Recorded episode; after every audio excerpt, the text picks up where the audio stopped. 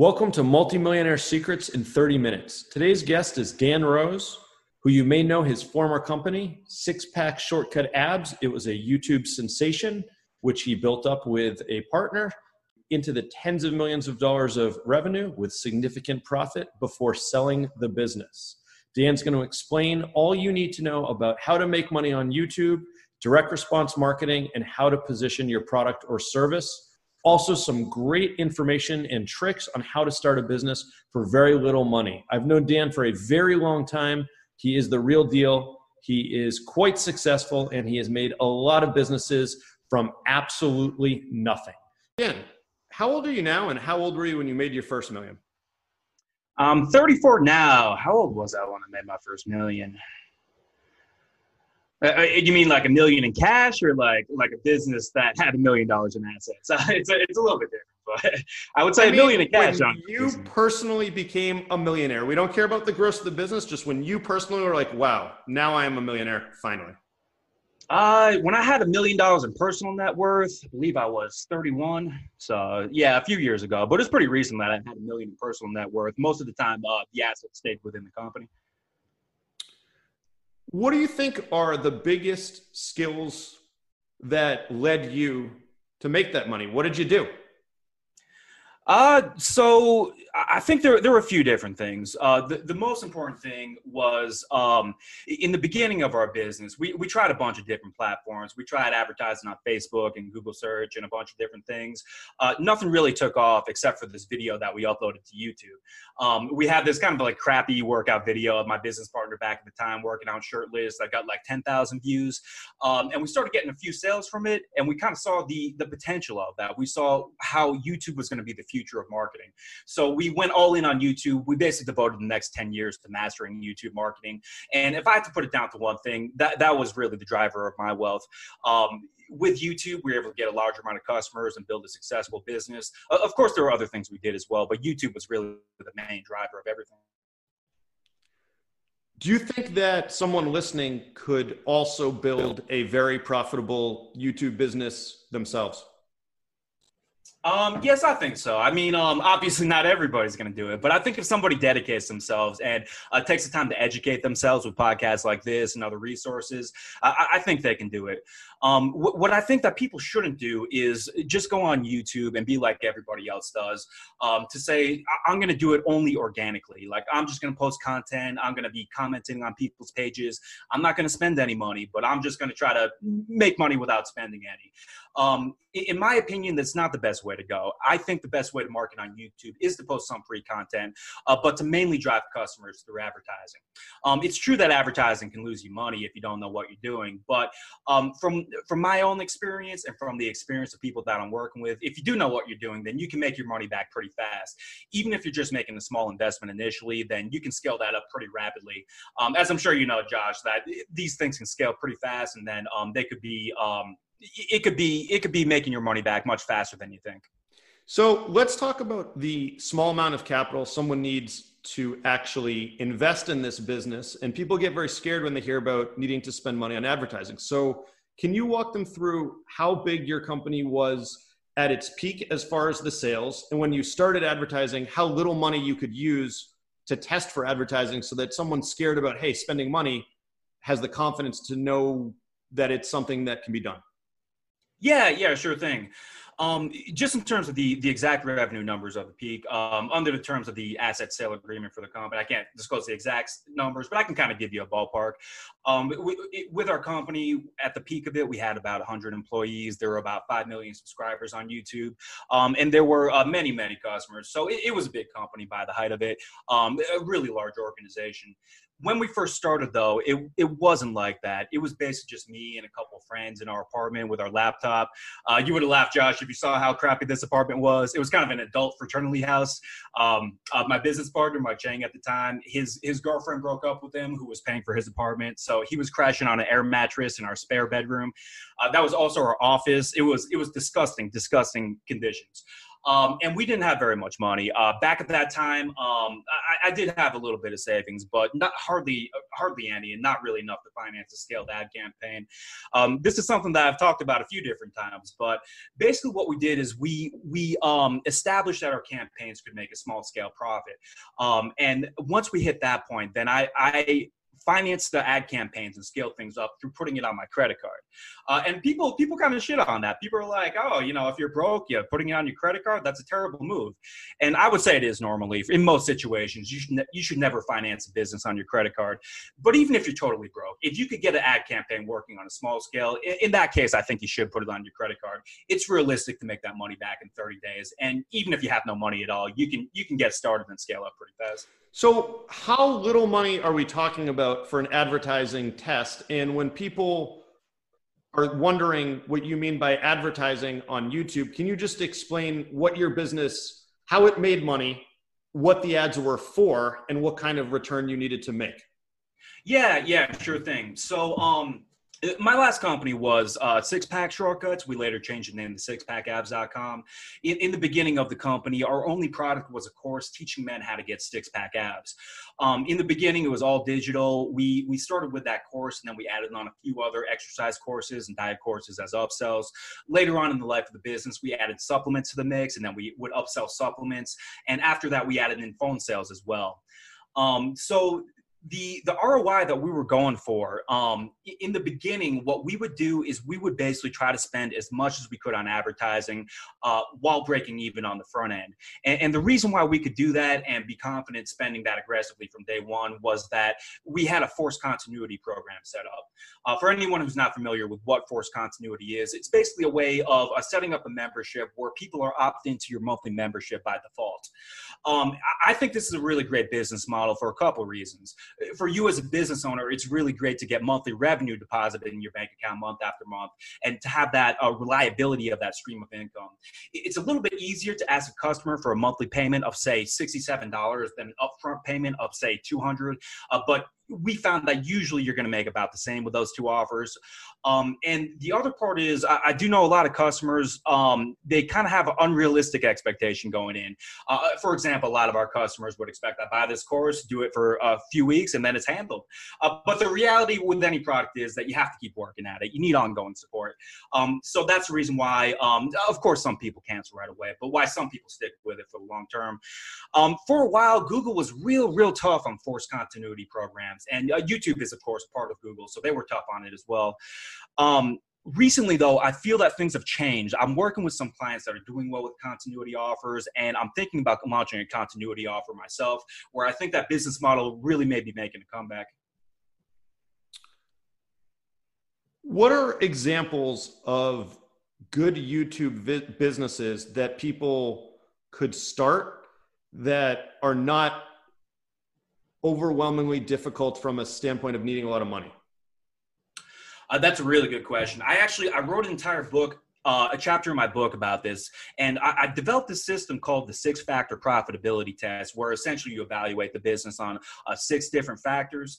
Um, just to walk you through a few of the factors. Um, one of the most important things for starting any business is going to be the gross profit margin. It's the factor that I think is really underrated um, uh, for a lot of people starting businesses.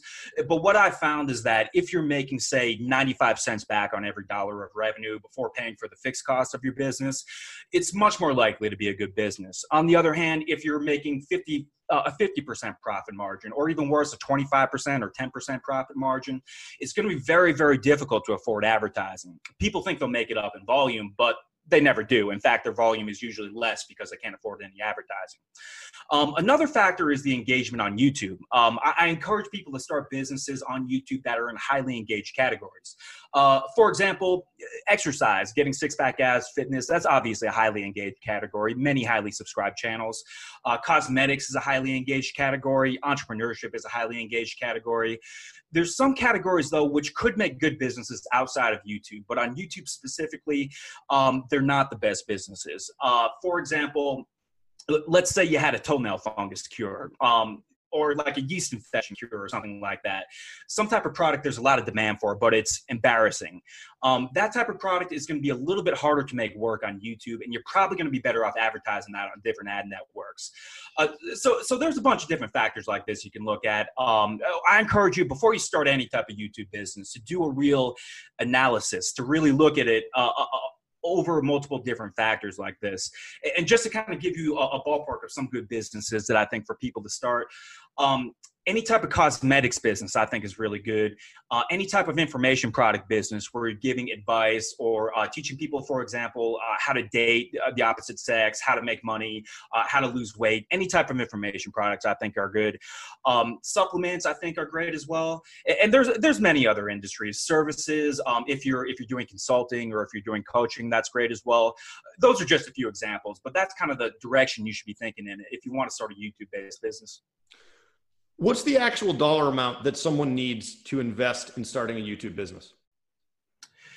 So, um, what what I would recommend, let's say, let's say if you if if money was no object and you're just testing out different ideas, I, I would say the ideal amount of money to test out an idea would be thirty thousand dollars. Uh, basically, what I figure is that that gives you $25,000 to put into media to uh, buy the advertising with, and $5,000, which would pay for pretty much all the co- uh, other costs of the business. Now, a lot of people, Josh, that aren't familiar with our kind of business, they might be wondering how you can set up a whole business with five thousand um, dollars. But what I would encourage people to look at it as is you're not really setting up a business; you're you're making a test. And if you're if this uh, tests well, then you're going to go forward and invest in all the fixed costs to really build this business out. Uh, so so basically, to really build the business out, you would just need a basic camera, a basic microphone, um, and you would just need to pay someone to edit your first few few commercials and your sales video. Um, the rest of it, I feel, as much as possible when you're starting a new business, you should concentrate your investment in the actual advertising. So that way, um, you get as good as a read as possible initially. I, I, know everybody listening to this right now may not have $25,000 to invest, but as close to that as you can get. Um, we, you can start a YouTube based business with very little money. I started mine with less than $10,000. So it is possible, but basically the closer you can get to that 25,000, the more of an advantage you're going to have in your initial media testing. Now, l- let's say if you do put in that $25,000 and you, um, and you don't get good results, at that point, I would encourage you to adjust the concept and not just go forward anyway, like most people do. On the other hand, if you get good results from that initial test, I, I would encourage you to really double down. Um, you might want to hire some employees. You might want to invest in some better filming equipment. Um, at this point, once you've validated the potential of the business, if you have the money, I would encourage really putting the pedal to the metal and going all in at that point. Can you explain what that actual what you mean by the actual test that the 25,000 is buying, what the person is actually physically making for ads to test the business and what does success or failure look like? Yeah, that's those are all really great questions that a lot of people don't know. So um, here, here's the method that I used for testing on YouTube. Um, so what what I'll do in the initial test is I'll make a batch of 10 YouTube commercials. a lot of people won't do this. They'll make one or two YouTube commercials, test those out, and if those don't work, uh, then they say, "Oh, like this business is meant for YouTube." So what are you actually selling in those commercials? Um, back, back, back in my previous business, we were selling a course about six pack abs. Uh, for, for my clients' business, I have clients in different industries where, um, in personal development or in different other industries, just basically selling their product. Um, the, the, the call to action that they could use in the videos it could be either to go watch a sales video or what some of my clients use and what i've used myself to take a quiz. And the quiz kind of gives them a customized sales video that recommends different products based on their needs. Um, it, but just in terms of how to how to test things out. So let's say let's say you do have your $25000 budget what I would do is I would make 10 different YouTube commercials. Um, 10 commercials that are all pretty low budget, all really simple, but just basically testing out 10 different scripts. Um, what I would do is I would take that 25,000 and allocate it among those 10 commercials as evenly as you can and to test out a variety of different targeting. Um, it, it's kind of a complex subject, but it, just to generalize from a big picture point of view, I, I would recommend focusing on the more specific, uh, tight forms of targeting that may not be as scalable, uh, but things that are going to get you ultra qualified, uh, very interested prospects in the beginning. Um, so basically, I would I would use it, the tightest targeting you can to start off with. Test out ten different commercials with approximately twenty five hundred per commercial. Um, in, in, my experience, if you have a good copywriter and, you, and you're doing this whole process right, you'll usually get two or three commercials out of that that work on a small scale, and usually one out of 10 for a good copywriter and a good uh, video editor and talent will work on a monster scale where you'll get millions of views and uh, it'll really drive the business. Um, so basically, that's the process that I would I, I would follow. If you test out 10 and none of them really takes off on a big scale, you probably need to adjust your concept. Um, on the other hand, if you get one hit out of those 10, then I, I would consider that a success just in terms of the success criteria, another really great question a lot of people get wrong. So uh, the, the, mistake a lot of people make is that they do this initial test and they're like, okay, so if I spend 25 grand, I got to make at least 30 grand back for it to be successful. Uh, but that's actually not the case. Um, what I would say is that you should count on being able to improve the offer over time through testing on your web page, through testing different ads, and you should probably count on a 30 to 40% improvement over the next few months if you're testing correctly. Um, so, in my opinion, if you made 20 grand back on that $25,000 test, that would indicate a success that you should double down on. Um, and again, just figuring with a 30 or 40% improvement, that's going to take you over the top over time. Um, if you do make an immediate front end profit, like um, this happens rarely, but there's been offers I've tested in the past where I spent that 25 and made 30 or 35 back with no testing right off the bat that indicates a monster hit. If you, if you get that right off the bat, immediate profits with no testing, then you should really, really double down because you probably have something really big. What was an example of an offer that right off the bat was profitable? Um, that might be that might be something that um just the non-disclosure agreement. I just want to make sure I'm I'm I'm cool with the buyers of the company. Um, I will say though that um if uh like you you can kind of figure it out for yourself by so looking cate- at the project. Cate- categorically, what do you think are the best markets for someone to possibly test out offers? So I, think it, it, it, kind of depends on how much money that you have. If if you're dead broke right now, I think the best thing for yourself would be coaching or consulting, uh, just because it doesn't require the investment of making anything. You can make money right away. Coaching or consulting in what field? Um, it would um i guess it would kind of depend on your expertise but the the, the where i see the highest uh, amounts of potential are uh, in the dating advice market. I think there's a, a huge potential for advice there. Um, in the business advice market and um, kind of like the make money online entrepreneurship market that's another great great place for coaching and consulting. Um, marketing services like what i do running an ad agency or giving marketing advice um, and then also health consulting, personal training, uh, dietitians, nutritionists, all those I think are, are real great opportunities. Have you tried Instagram marketing? I have a little bit. With my last business, we would um, basically re-edit the YouTube commercials and put them on Instagram. We made a few original Instagram commercials as well. It, it was always a small part, or not always, but for the, the past few years, it was a small part of our business, but nowhere near as big as YouTube. So I'm sure you've heard as well these stories of where you see this fitness influencer on Instagram or social media, and the person has millions of followers, but they actually are making like $200 a month. They make zero money. So people fall into this trap thinking if I only build my Instagram big enough, the money will come in. And what you're saying is uh, mathematically tested advertising through YouTube is a far better way.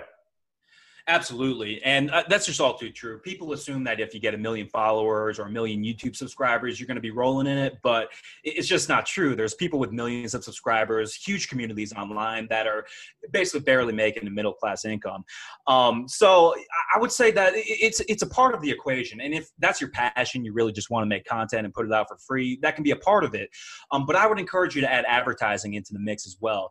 You, you're never really going to do that well just um, selling advertising to other businesses, uh, unless you get really big, like PewDiePie type of numbers. Uh, really, where you're going to make uh, where you're going to make money if you don't have a huge channel or a huge Instagram following is by selling your own product, and you do that with advertising. What's the next step that someone could take if they're thinking about starting an internet business? They have realized what you have done and they want more information. So, Uh, the next step would be to check out my website and to grab a free copy of my book. Um, I wrote a, a, book called The 15 Steps to Profitable YouTube Marketing, where it basically gives you my entire YouTube marketing method, start to finish. Um, even if you've never done YouTube marketing before, the first few chapters will walk you through the fundamentals and get you up and started to make a small scale profit. And if you're experienced, the later chapters will give you some advanced strategies to really take your campaign to the next level. Um, so it's free on my website. Just go to socialresponsemarketing.com, and uh, all you have to do is pay for the shipping, and I'll ship you out a book. Dan, obviously you built a very successful business online with six pack shortcuts and abs over 40 and these fitness courses and supplements via YouTube. But if you go back to the core of the business, what do you think is the most important to make sure that you're hiring the right people in the beginning? Uh, that's another great question. So, um, this is something that I struggled with in the beginning, but I figured out a process which I continue to use to this day. It's worked a lot better for me. Um, essentially, what I've found is that it, it, the the reason why I was making so many mishires in the beginning was that I was hiring too fast. The ideal process for getting people, I believe, is that um, you put out a job ad, get at least 100 resumes. Of those 100 resumes, you do 10 first round interviews. Of the 10 first round interviews, you do three second round interviews. And then of the three second round interviews, you assign two test projects. Um, whoever does the best job with this test project is the one that you ultimately give the, um, the permanent position to. Uh, so I know that's that's a ton of stuff. I know if you're a busy business owner, it's unrealistic to do that many interviews and spend this much time on hiring and also do all the other things you need to do that's why I feel it's one of the most important hires that you can make in the beginning of your business is someone who can do these first round interviews for you. Um, someone in the beginning, if you're hiring for a low level position, this could just be a trusted assistant who knows your business. If you're hiring for higher level positions, this will have to be an executive, like a, a COO type of person. Um, but basically, someone who can conduct a competent first round interview, who can screen resumes well, where all you're doing is you're showing up for your three final round interviews selecting the two people for the test project, and then evaluating test project results. Um, so if you want to hire people, that'd be that'd be my number one tip for everybody out there. Get someone who can do first round interviews for you and implement that three step hiring process.